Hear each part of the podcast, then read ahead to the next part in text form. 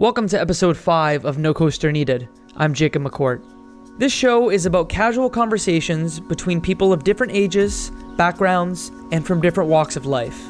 My hope is that the show feels like two friends catching up at a pub with a drink.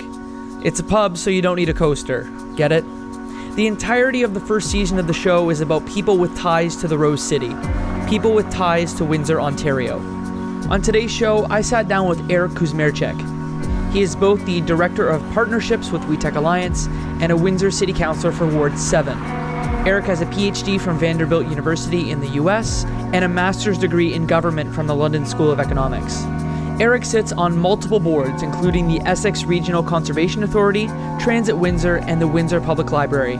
He is also a proud Rotary Ambassadorial Scholar. We recorded this episode at the University of Windsor's Epicenter. On the show, we talk about Irek's move to Canada from Poland, returning to Europe to study, interviewing for a Rotary International Scholarship halfway across the planet in the early 2000s, being in Nashville during the 2008 election, snakes, and all the anecdotes in between. This is No Coaster Needed intimate conversations with incredible people.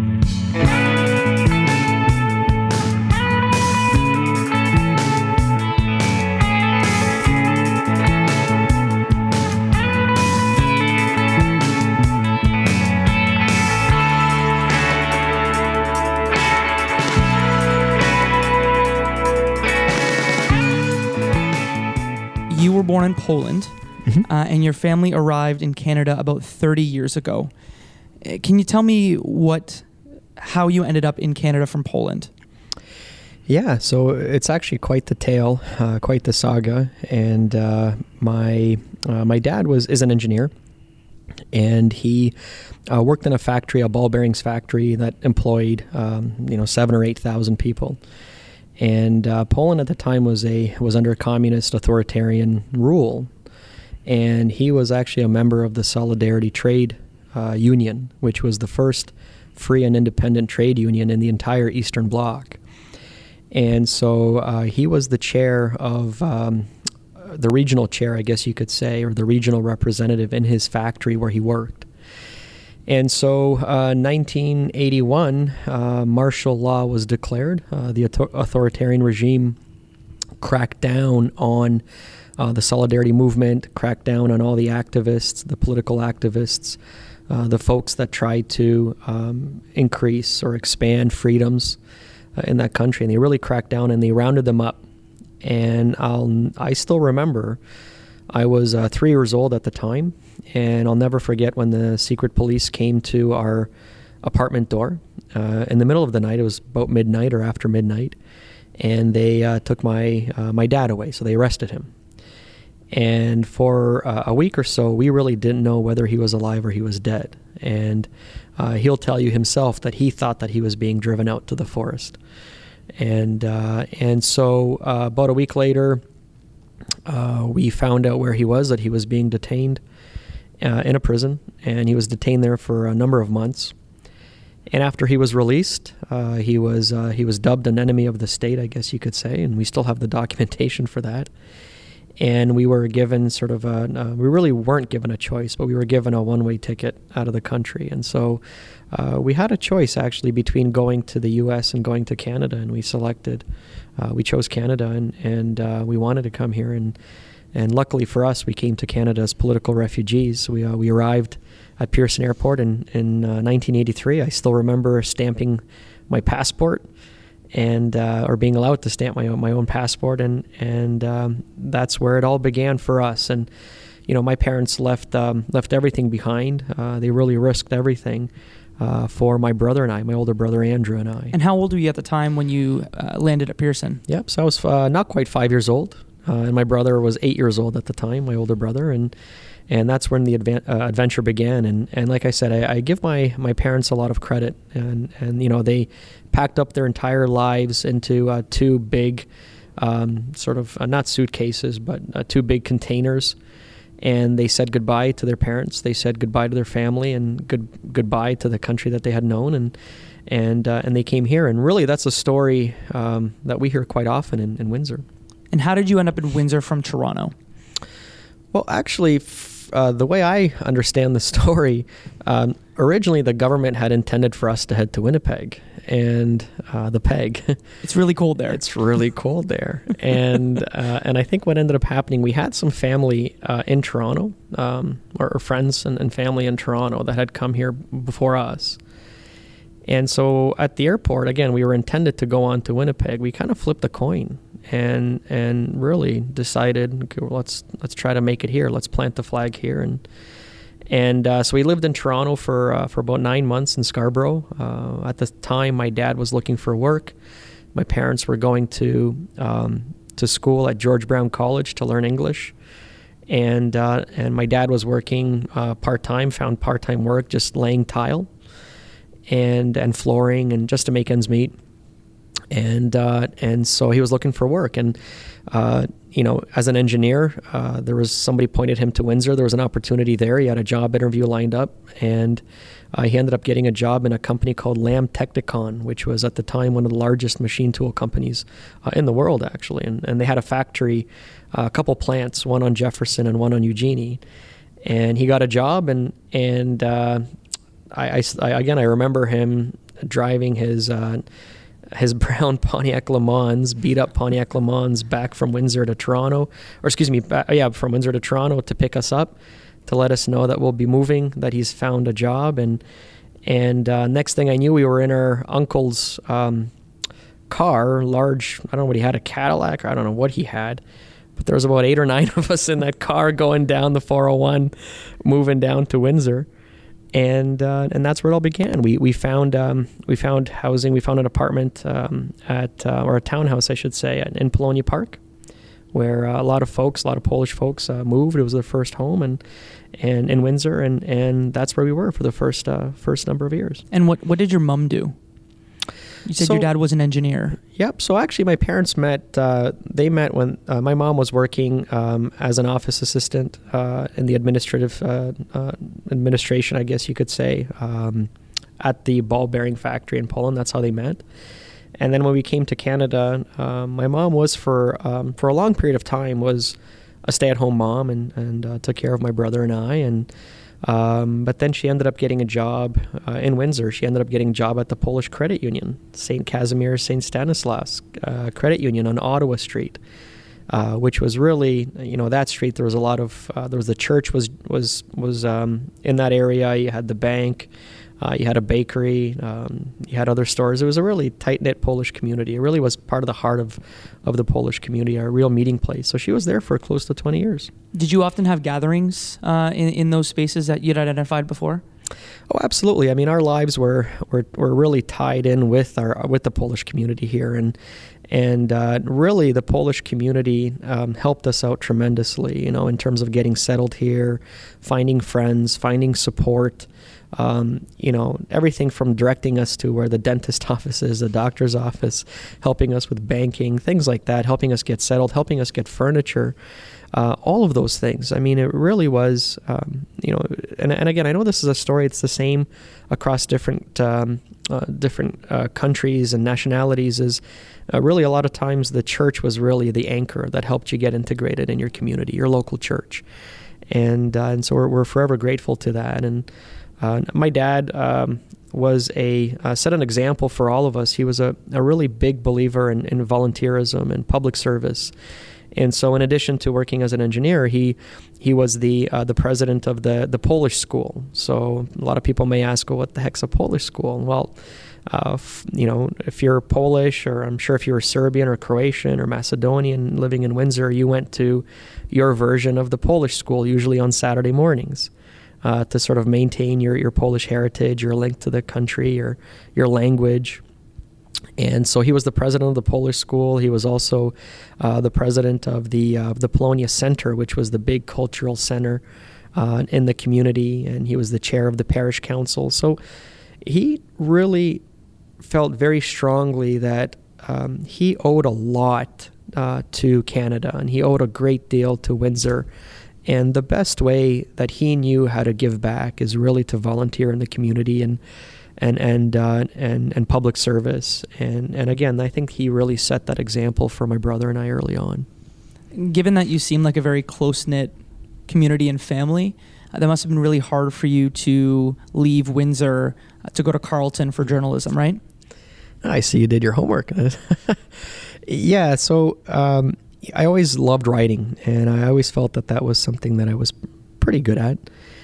And uh, and so I applied. Um, I applied to to a number of schools and, and got into the journalism program at Carleton University. And um, you know, one of my role models was Anna Maria Tremonti from the CBC in, in Windsor, and I wanted to be a foreign correspondent like she was and uh, and so you know journalism was the place to go and had a fantastic time at Carleton University did a double major in, in uh, journalism and history and I, but I always knew that I would be involved in politics in some way. I just figured that it would be in, in covering it uh, writing about it, um, and uh, and so uh, that's you know around our kitchen table as well. Just to backtrack a little bit, obviously with my with my dad's experience, uh, in terms of fighting the communist dictatorship and, and in terms of fighting, you know, standing up for rights and, and standing up for, you know, again, the free and, and independent uh, um, uh, union, trade union again, he set another example as well too. And and around our kitchen table, we talked a lot about politics. Politics was something you talked about, you discussed. You know, what's happening in Ottawa, what's happening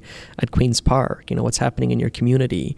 What are some of the important policy issues that are happening? You know, what's what's taking place nationally or nationally and internationally as well too. So in, in our family, we we often talked and discussed politics around the kitchen table. It's just what you did. We were immersed in it, I guess you could say. Was it just that kind of immersion that kind of made you shift, or was there something in your time at Carleton that also made you say, "Hey, this is this is what I want to do"?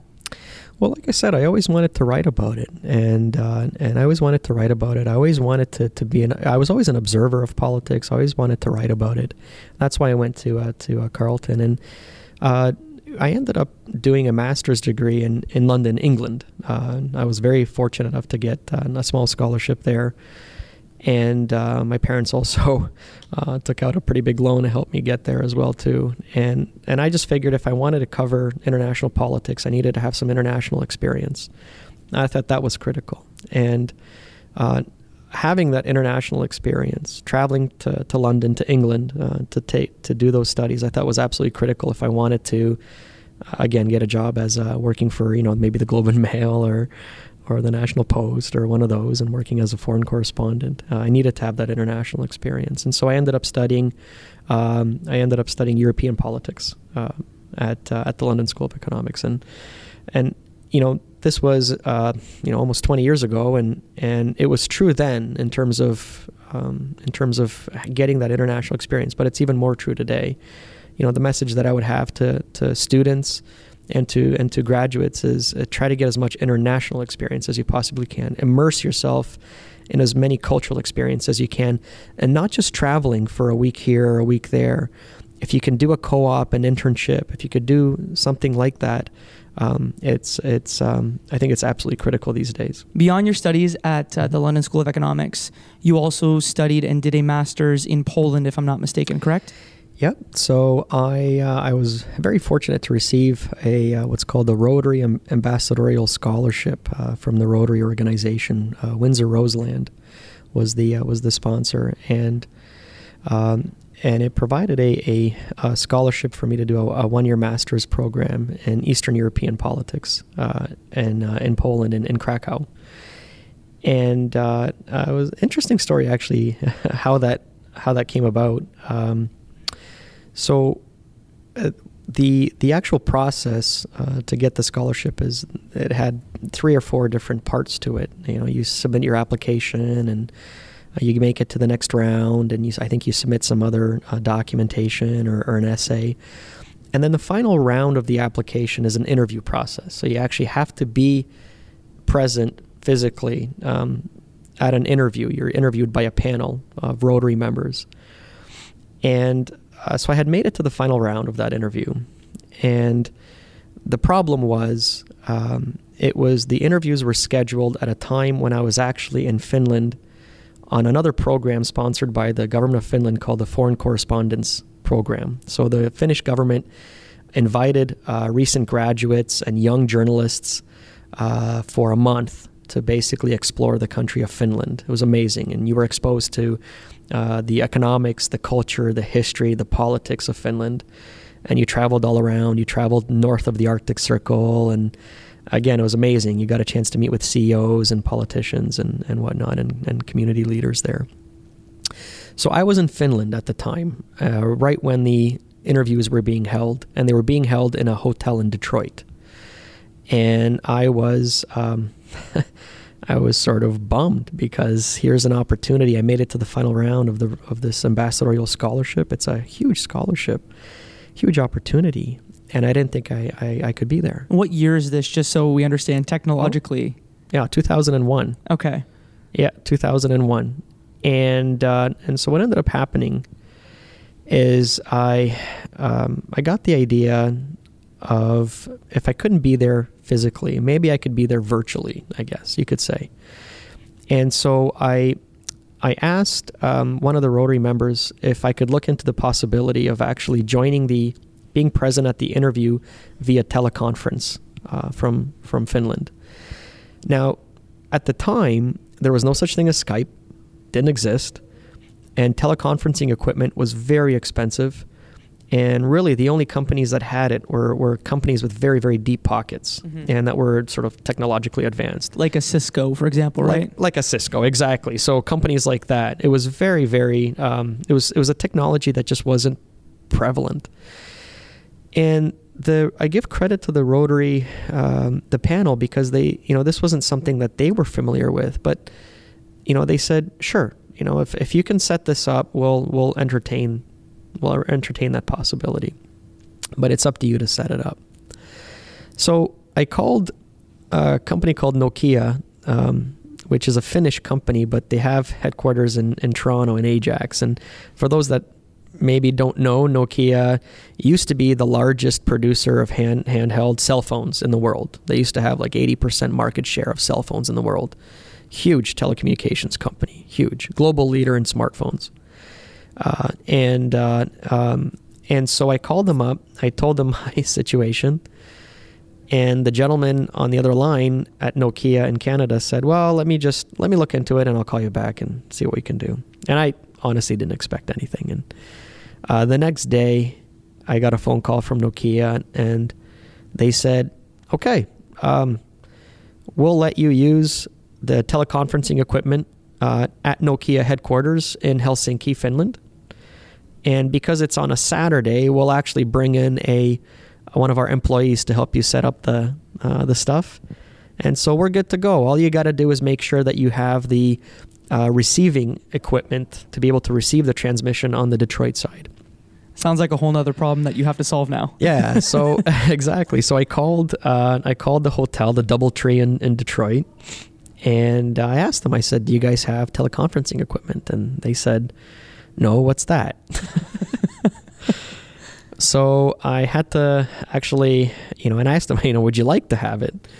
And they said, sure. And uh, and so my next job mission was to basically look around in Detroit and find somebody who can install it in the hotel. So wait, you sold them on telecommunications equipment? Yeah. So they were like, "Yeah, we'll install it. You just have to find it and pay for it."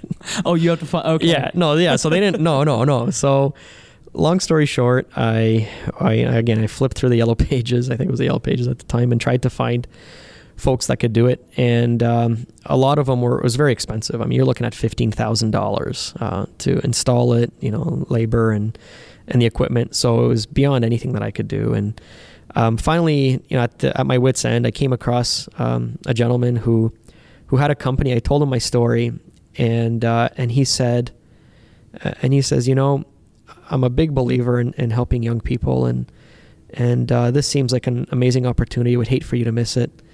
I'll charge you for the equipment. I won't charge you for labor, and I'll give you it. I'll give you the equipment at at wholesale price. Uh, it was still a couple thousand dollars, and um, uh, it was a little bit more than that, I think. Um, and luckily, um, my parents said, you know what, this is a bet we're willing to, to make, and we'll, we'll float you the, the money. And, and so, next thing we know, we had it installed at the Doubletree Hotel. So, fast forward, you know, a month later or, or thereabouts, and I'm in Finland, I'm in Helsinki, and I arrive at the headquarters of this uh, multi billion dollar technology company, technology leader in the world. Uh, they let me in, the employees there. They walked me into the boardroom. It was a beautiful boardroom. And, uh, and I sat down, they fired up the equipment. And the next thing I knew, I was, I was face to face with a panel of uh, Rotarians being interviewed for the, um, uh, for the, uh, the Rotary Scholarship. And it was, um, it, it was sort of our, our, it was almost like a lunar landing moment for both of us, for both sides. Rotary had never done something like that.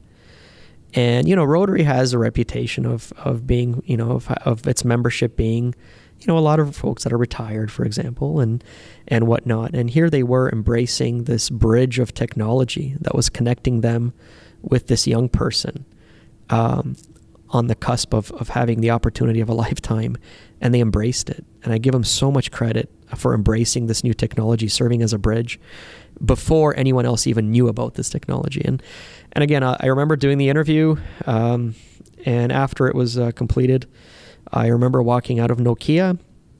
I remember sitting on a grassy kind of mound or hill on the Nokia campus, um, looking up at the sky and just feeling pretty amazing and at the opportunity there and at the experience and uh, and there was a small, I think, marathon that actually just ran by Nokia campus at that time as well too. It was incredible. And then a couple days later, I got the notification from uh, Rotary that at, uh, that I was lucky enough to get the scholarship, and and um, yeah. You're listening to No Coaster Needed. This is a conversation with Irek Kusmierczyk. He is the Director of Partnerships with WeTech Alliance and a Windsor City Councilor for Ward 7. If you like what you've heard so far, consider sending it to a friend. It helps a lot. Now, before we move on to Irek's current role, I ask him about his hike across Poland. But I want to talk about how you got back to North America hmm. um, from Europe. You ended up studying at Vanderbilt. You did your PhD there. Mm-hmm. Um, but before I ask that, you also hiked across. Um, you hiked across Poland, yeah. correct? Oh, yeah. So as a high school student, it was in my I think it was grade twelve, the summer of grade twelve, if I'm not mistaken. I was um, um I was at I was at St. Joe's uh, St. Joseph's High School uh, laser, and um, there was a priest that came to our house. Um, and he was a priest, but he could have easily been a commando. He's just his guy was just built. Um, I'm not going to say what he was built like, but he was just like I said. yep. Yeah. And uh, and he every year he basically led. He did two things. One, he led a group of young people, um, a group of you know ten or fifteen young people up into the mountains um, in southeastern Poland, into the Carpathian Mountains, and and sort of led them uh, on like a on a week long sort of excursion through the mountains, and really put them through their paces. And so he invited uh, invited me to to do that, participate in that. Um, I was not a very athletic kid, and I wasn't particularly fit, and um, so that was that was interesting. And then and then the conversation. So he was at our house. He was staying. He was staying at yeah. our house, and, and at the dinner table, he he made that offer, and then he also said, um, he also said, "What what does the rest of your summer look like?" And and I said, "Well, I don't really have anything planned." And he said, "Well, why don't you know? Do you want to go on a walk with me?" And I said, Well, what do, you, what do you mean? He says, Well, every year we organize this pilgrimage across Poland, which is about 700 kilometers in 18 days. And I almost fell off my chair just listening to that. And, uh, but it was intriguing. You know, I, I told him I'd sleep on it. And the next day I, I thought about it. And none of my friends had, had ever done anything like that. Sounded sounded like a cool experience. And next thing I knew, a couple months later, bags were packed. And, um, and again, I spent the week in the mountains um, he really put us through our paces. You know, basically running up these huge, uh, huge mountainsides up and down, and um, and having really great conversations about you know things like culture and history and and social issues and things like that. It was a wonderful experience. And then uh, a couple weeks later, I was found myself on the uh, uh, coast, the Baltic Sea coast, at the start of a uh, what is a pilgrimage um, again, that lasted 700 kilometers over 18 days. So we walked from the north of Poland to the south of Poland. Biggest thing you learned from all of that walking? oh, a couple things. Make sure you have the right pair of underwear because it's it's 50 kilometers every day, and and that's absolutely critical. Um, so that uh, you have to take care of your feet for sure. But it was amazing. You had um, so just to sort of give the context a little bit, every year about 200,000 people from across Poland uh, leave their homes and they and they go on this pilgrimage to uh, the city of Częstochowa, which is sort of the holiest shrine in, in Poland, um, sort of like the Hockey Hall of Fame in Canada. And um, and so they walk from various places. You know, some of them, you know, they'll walk 50 kilometers, some will walk 100 kilometers. Um, we happen, I happened to sign up for the longest one, which was 700 kilometers. And so you end up walking every day. You wake up and you start marching at six o'clock in the morning, and uh, you're walking through uh, forests, you're walking through highways, you're walking through uh, next to lakes and rivers, um, you're walking through you name it, um, you know, just open fields, through small towns, big towns, rural areas, and um, and you basically walk and, and about 50 kilometers a day. And what's kind of neat is at the end of the day, you you march into a town and uh, people almost greet you as if you were um, you were a soldier in a you know in a in a in a, in a liberating army, I guess you could say. Uh, they, you know they take it pretty seriously and and uh, and they uh, you you gather in a you know in the central market, let's say, or the market square, and people just invite you into their homes. Complete strangers will invite you into your homes for the night, and and um, and there's a there's a Polish saying, um, "Gość w domu, Bóg w domu," which means if there's a guest in the house, God is in the house, and and so they really you walk through these rural towns. A lot of them are um, again you have homes that have thatched roofs. Um, there's no indoor plumbing. Uh, there's a water well. That's where you draw your water and you take your bath and and yet these folks would invite you into their homes and they would put this amazing spread on the table. And um, and then you would basically, when they found out that I was from Canada, and they would usually stay up till three in the morning and ask a thousand questions. What's it like being in Canada? What are the winters like? Tell us about hockey. What's the food like? Um, you know, what's it like going to school there? It was amazing. And so in our group, we had, I think we had about 200 people in, in, in our group that walked that 700 kilometers and all ages, young people. Um, you had young people, you had, you had professionals, you had students, you had folks in their 80s uh, that were walking the entire distance. Um, and they were there for different reasons. Um, some were there because, you know, they, they were looking maybe for inspiration. Um, some were there because they wanted to connect uh, you know, to God. Uh, some were there because um, they were um, facing a, a, huge challenge. Um, some of them were sick and they were terminal, and this was sort of their um, their final walk, I guess you could say. And so it was um, it was an incredible experience. It really was an amazing experience. Just talking to people and you're you're walking with folks over 700 kilometers your bones hurt, your feet hurt, you're thirsty, um, you have dust in your mouth, but you really connect with folks on, on a level that is just um, is just incredible. So let's talk about how you made it back to the region. Mm-hmm. So you made it back to the region, um, if I'm understanding correctly, by doing your thesis in your PhD at Vanderbilt yeah. about the Great Lakes. Yeah. So um, so after my I spent about two and a half years in Europe and I studied there, and I also worked for uh, the Department of Foreign Affairs there. Uh, at, a, at, actually at an incredible time. Uh, it was a time when when uh, ten Eastern European countries, Poland being one of them, uh, countries like uh, the Czech Republic, Hungary, had joined um, or had passed a referendum to join the European Union. And so I was there working for the Department of Foreign Affairs at a time when uh, the continent was being reunited. There's a reunification of Europe after after 60 years, and it was a tremendous. It was just an, a tremendous, tremendous uh, experience uh, to be there. Uh, my roommate was a German roommate, and uh, he was the first one to text me and to say, you know, basically saying, um, "Welcome back and welcome into the into the family of Europe," and and that was kind of a, a really touching moment. And um, so anyway, after I finished there, and um, I ended up getting a, a scholarship to go to Vanderbilt University, which is in Nashville, Tennessee, and uh, um, and I studied uh, European politics. There was a professor there who was um, who was a uh, an expert in uh, European politics, uh, leading scholar, and ended up getting a, a, scholarship to work there and study under him. Uh, and his name was uh, uh, Professor Donald Hancock. And spent four wonderful years in Nashville. it was wonderful. And so, you know, I traded in the, the snows of Northern Europe and, and, and Ottawa, I guess you could say, and, and found myself in, in the south of the U.S. And uh, it was an amazing experience. And it was an amazing experience for so many different reasons. But again, I happened to find myself there at a time when history was shifting beneath my feet. And at the time, studying politics in the U.S., in Nashville, when the first black president was elected, was absolutely unbelievable. And as someone who, again, is a student of history and politics, having that opportunity was uh, was absolutely unreal. And you know, keep in mind, Nashville was one of the epicenters of the civil rights movement. It was one of the birthplaces of the civil rights movement.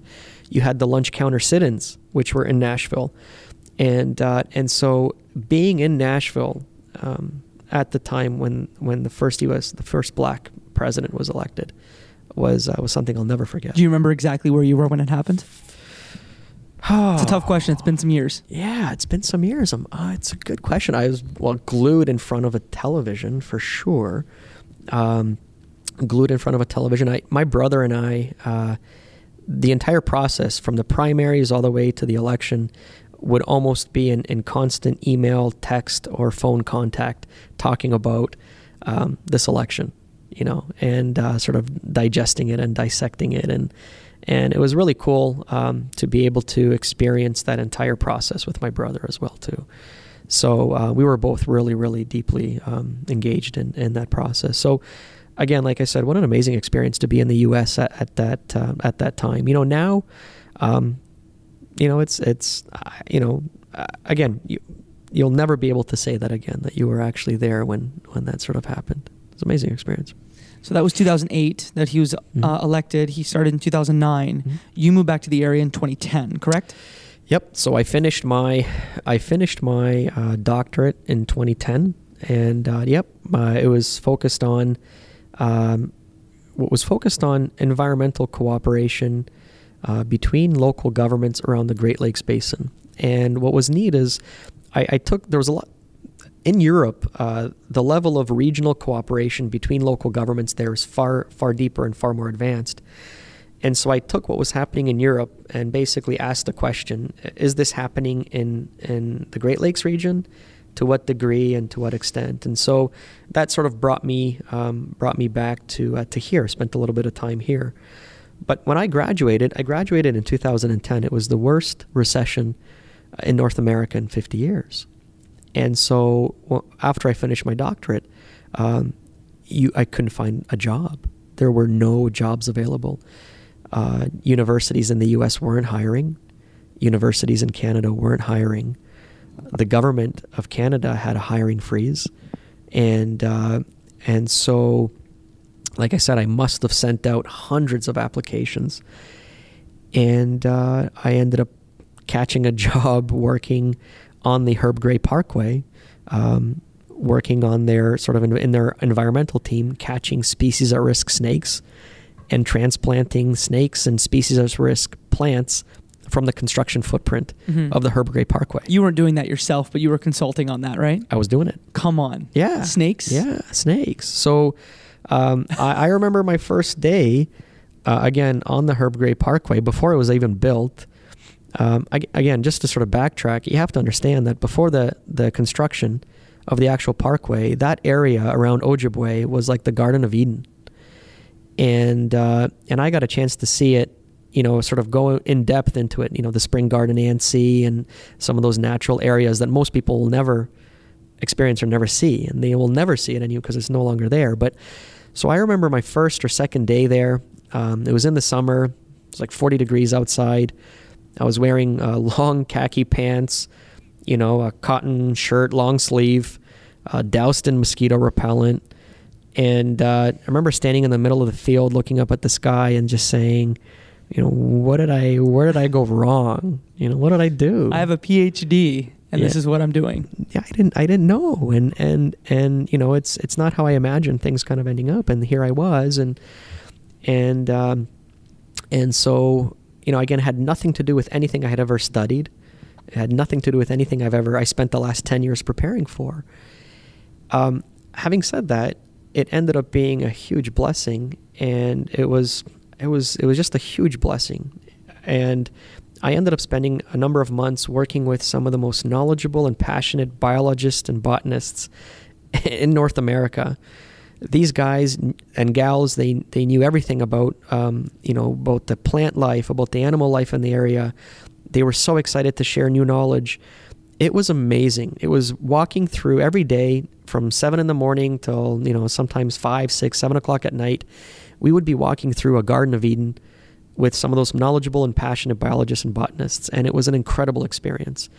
And after spending, you know, a couple of years um, holed up in a in front of a computer writing a doctoral dissertation, um, it felt good going for a walk, and uh, I learned a lot. It was an amazing experience. I'm forever grateful for it. I'm forever grateful for the people that were there.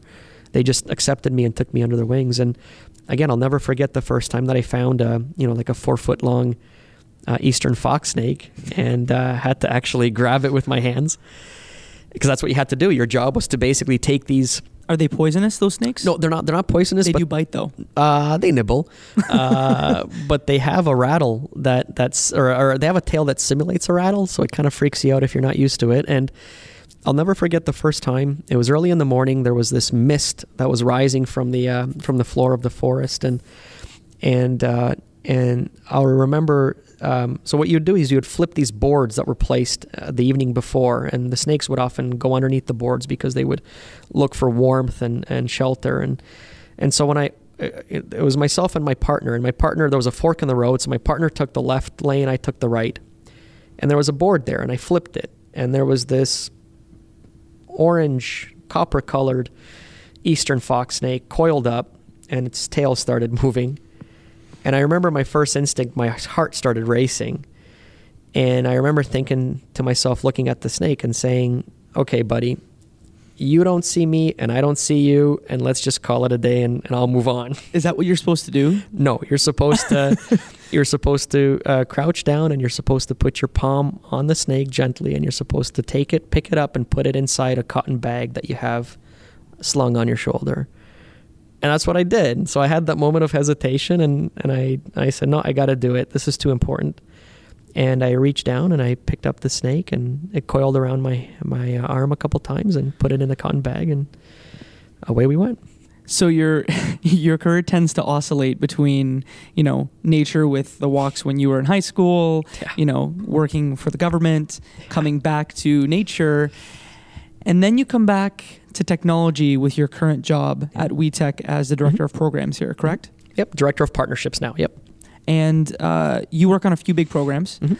Um, I want to talk about two in particular. 1st mm-hmm. uh, FIRST Robotics mm-hmm.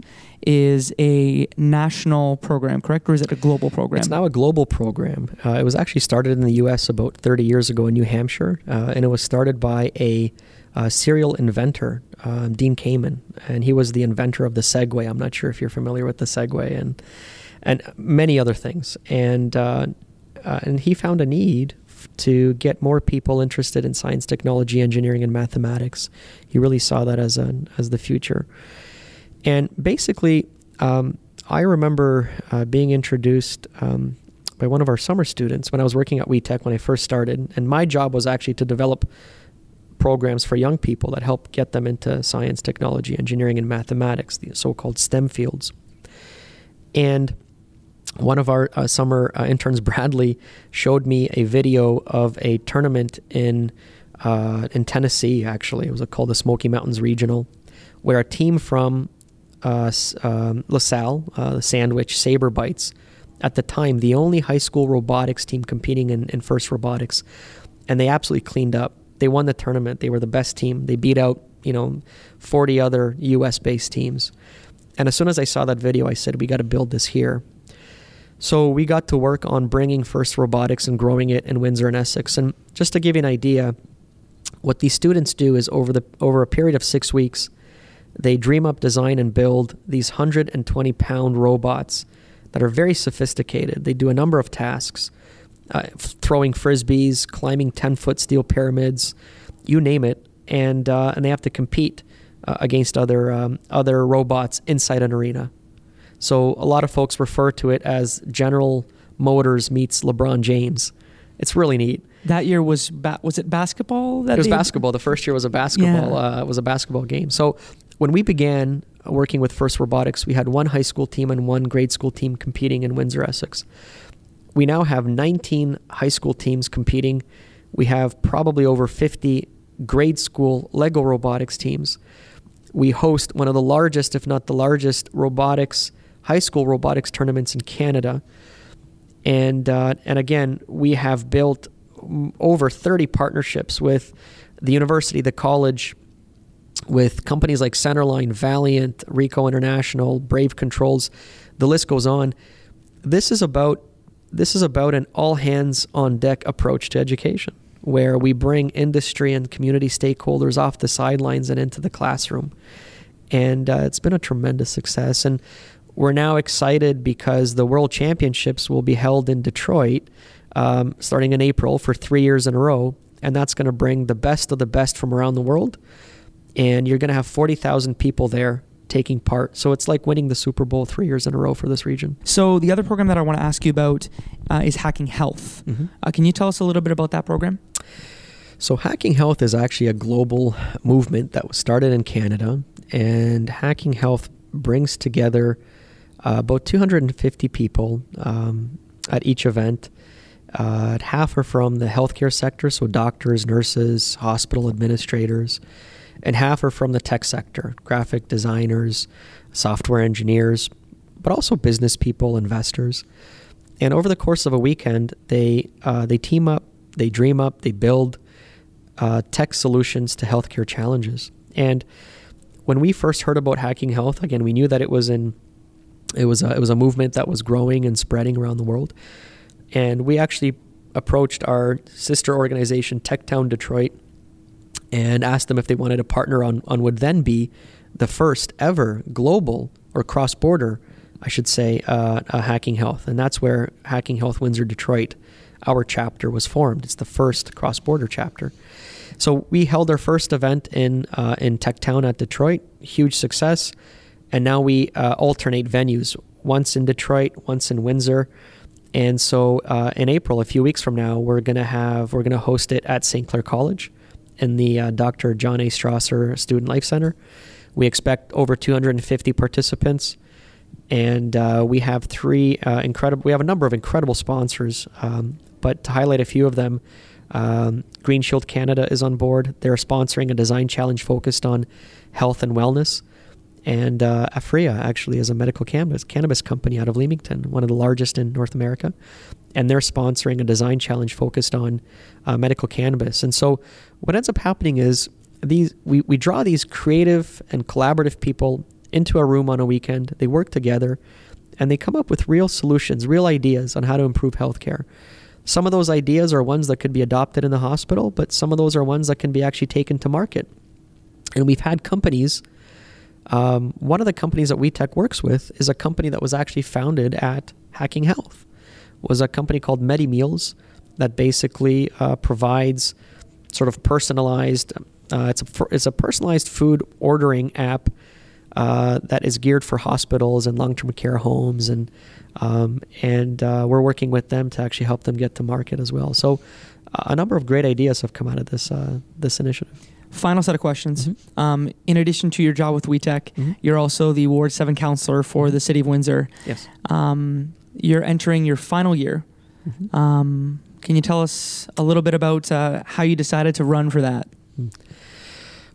Well, first of all, it, it's one of the best experience, if not the best experience of my life, and uh, there's not a day that goes by that I'm just not that I'm not grateful, and I, I am so grateful for this experience. It's been absolutely a blessing, and uh, um, yeah, you know, I I, I remember uh, f- the first time around when I ran, uh, Percy Hatfield was the was the councilor for Ward Seven, and um, he got a promotion. He got elected, uh, I guess you could say, uh, promoted to Queen Queens Park, if that's how you want to put it, uh, as a member of provincial parliament, and there was a vacant seat. And uh, and I remember there again, like I said, four years ago or five years ago, the job market was terrible, and and uh, and I just said, why not? Why not give it a shot? And um, and, you know, I like walking, and I had experience, you know, doing a lot of walking in, in the past, and why not apply it to this? So I ended up knocking door to door and and talking to a lot of great people, and and um, and I ended up winning. Actually, I winning uh, winning the election. I think by 30 votes. It was a very close vote, and um, it was an incredible experience. And I'll never forget it. Um, there were, I think, 12 polls in um, in Ward Seven, and my opponent and I were tied going into the 12th poll. Uh, it was tied. It was dead even with one poll remaining in terms of the vote count. And I'll never forget being in my um, my uncle and my aunt's house, and the family was there, and volunteers and friends were all there, and um, it was an incredible experience. It was just elation when the results were finally announced, and again, looking back, what an, what a, it's been an incredible experience, and I would recommend to anybody to throw their hat in the ring, whether it's council, whether it's as a trustee, whether it's sitting on a board, whether it's um, setting your sights even higher for provincial or federal uh, politics. Throw your hat in the ring. It's an incredible experience. You'll learn how to swim uh, very quickly, but it is an absolute and valuable experience and something that you do that uh, probably takes a lot of work is that you publish all of your votes mm-hmm. on your website. And I think believe you're the only city councilor in the city yes. that does that. Do you, do you feel like yes. it, you get a return from that? It's a lot of it work is. to do that. Uh, it is a lot of work. Uh, it is so worth it. And uh, for me, uh, transparency and accountability are are a one and. Uh, you know, for me, the, the great value for that is A, the residents know exactly where I stood on an issue. So, you know, a lot of times when you read, um, when you read sometimes comments in, in papers or, or if you hear maybe, you know, a, a writer or a journalist uh, cover an item, uh, they may not get the, the story um, or they might, um, you know, it may not get the whole story, I guess you could say. So this allows me to fill in some of the gaps, uh, maybe correct the record at times. Um, and folks know exactly how I voted, and that's important to me. They, I want them to know exactly how I voted on an issue more importantly, on a lot of the key issues, I also provide an explanation. I explain what was my thinking in voting a certain way. And so I've had folks coming up to me saying, you know, councilor, I, I, um, I don't agree with your vote, but I know where you where you're coming from, and uh, and I see now, I see you know why you voted the way you did. So even if we don't agree, I folks come up to me and they appreciate knowing where I'm coming from, and and for me, the only things that ever go into a vote um, the only things that ever go into a vote and that should go into a vote is do your homework, consult with residents, deliberate with your colleagues, and and that's it. It's very it's a very simple recipe. There should be no politics. There should be no partisanship. There should be no agenda. It's very simple. And the beauty of local politics is you get to stand on your record and your record only. Um, you know, you're not part of a party. You're not partisan. Nobody's telling you in the morning what you're going to say that day in session. You are independent. You have that independence. But with that comes a responsibility and, and again having those that voting record online, having that transparency and accountability I think is important. Once again, you're embracing technology, right? You're embracing technology and this I'm looking forward to the day where this is standard, where this is simply standard operating procedure. Every resident will be able to go online and know exactly how their councilor voted on an issue and uh, and like I said, I think that's that's that's something that I think we'll see uh, around the corner. I hope we do. Final question: sure. You have your job at WeTech mm-hmm. full time. Mm-hmm. You are a councilor with the city of Windsor. Uh, it's a lot of things. Mm-hmm. You sit on boards as well, I'm sure. Yes. How do you manage your time? uh, so there's not a lot of time. Um, there's not a lot of time, but having said that, there's a lot of gratitude, and you never take anything for granted. And uh, it's been such an incredible journey. And, you know, I have an opportunity to work with some amazing people and to meet some amazing people. Uh, that's whether it's folks that are on the administration within within City Hall, whether it's my council colleagues, whether it's the folks that I meet um, uh, sitting on boards and volunteers that sit on different boards, whether it's the Windsor Public Library Board, Transit Windsor. Uh, I was on the health unit, Essex Regional Conservation Authority, the Planning Committee and then the folks that you get a chance to meet on a day to day basis in your neighborhood that you otherwise maybe never would have got a chance to speak to. Uh, it's amazing. And so there's never there's never really been a time where I look at it and I say, oh, you know, there's not enough time in the day. It's you feel gratitude. Yeah, you're tired a little bit, and you and you appreciate maybe uh, you know some of the, the odd weekend where you don't have something to do on a Saturday or someplace to be or something to read, um, and maybe you appreciate uh, an evening uh, where you get a chance to just kick your feet up and, and, watch a hockey game and have a beer. Those are those are rare moments. But um, a you appreciate those moments all the same, but you're so grateful for the opportunity that you've been given, and I, that's why again I just want to encourage anybody to um, to everybody to really throw their hat in the ring, run for a public office. Uh, public service is um, again, like I said, it's an incredible experience that pays you back a thousandfold. Thank you so much for your time. Jacob, this has been great, and uh, this has been absolutely fantastic. Thank you so much for this opportunity, for taking this time, and uh, yeah, this is a great, uh, great show. So thank you. And that's our show. A big thank you to Irek Kusmierczyk. He is the Director of Partnerships with WeTech Alliance and a Windsor City Councilor for Ward 7. If you want to follow Irek or see his full Windsor City Council voting record, you can visit his website at irek.ca, I R E K.ca.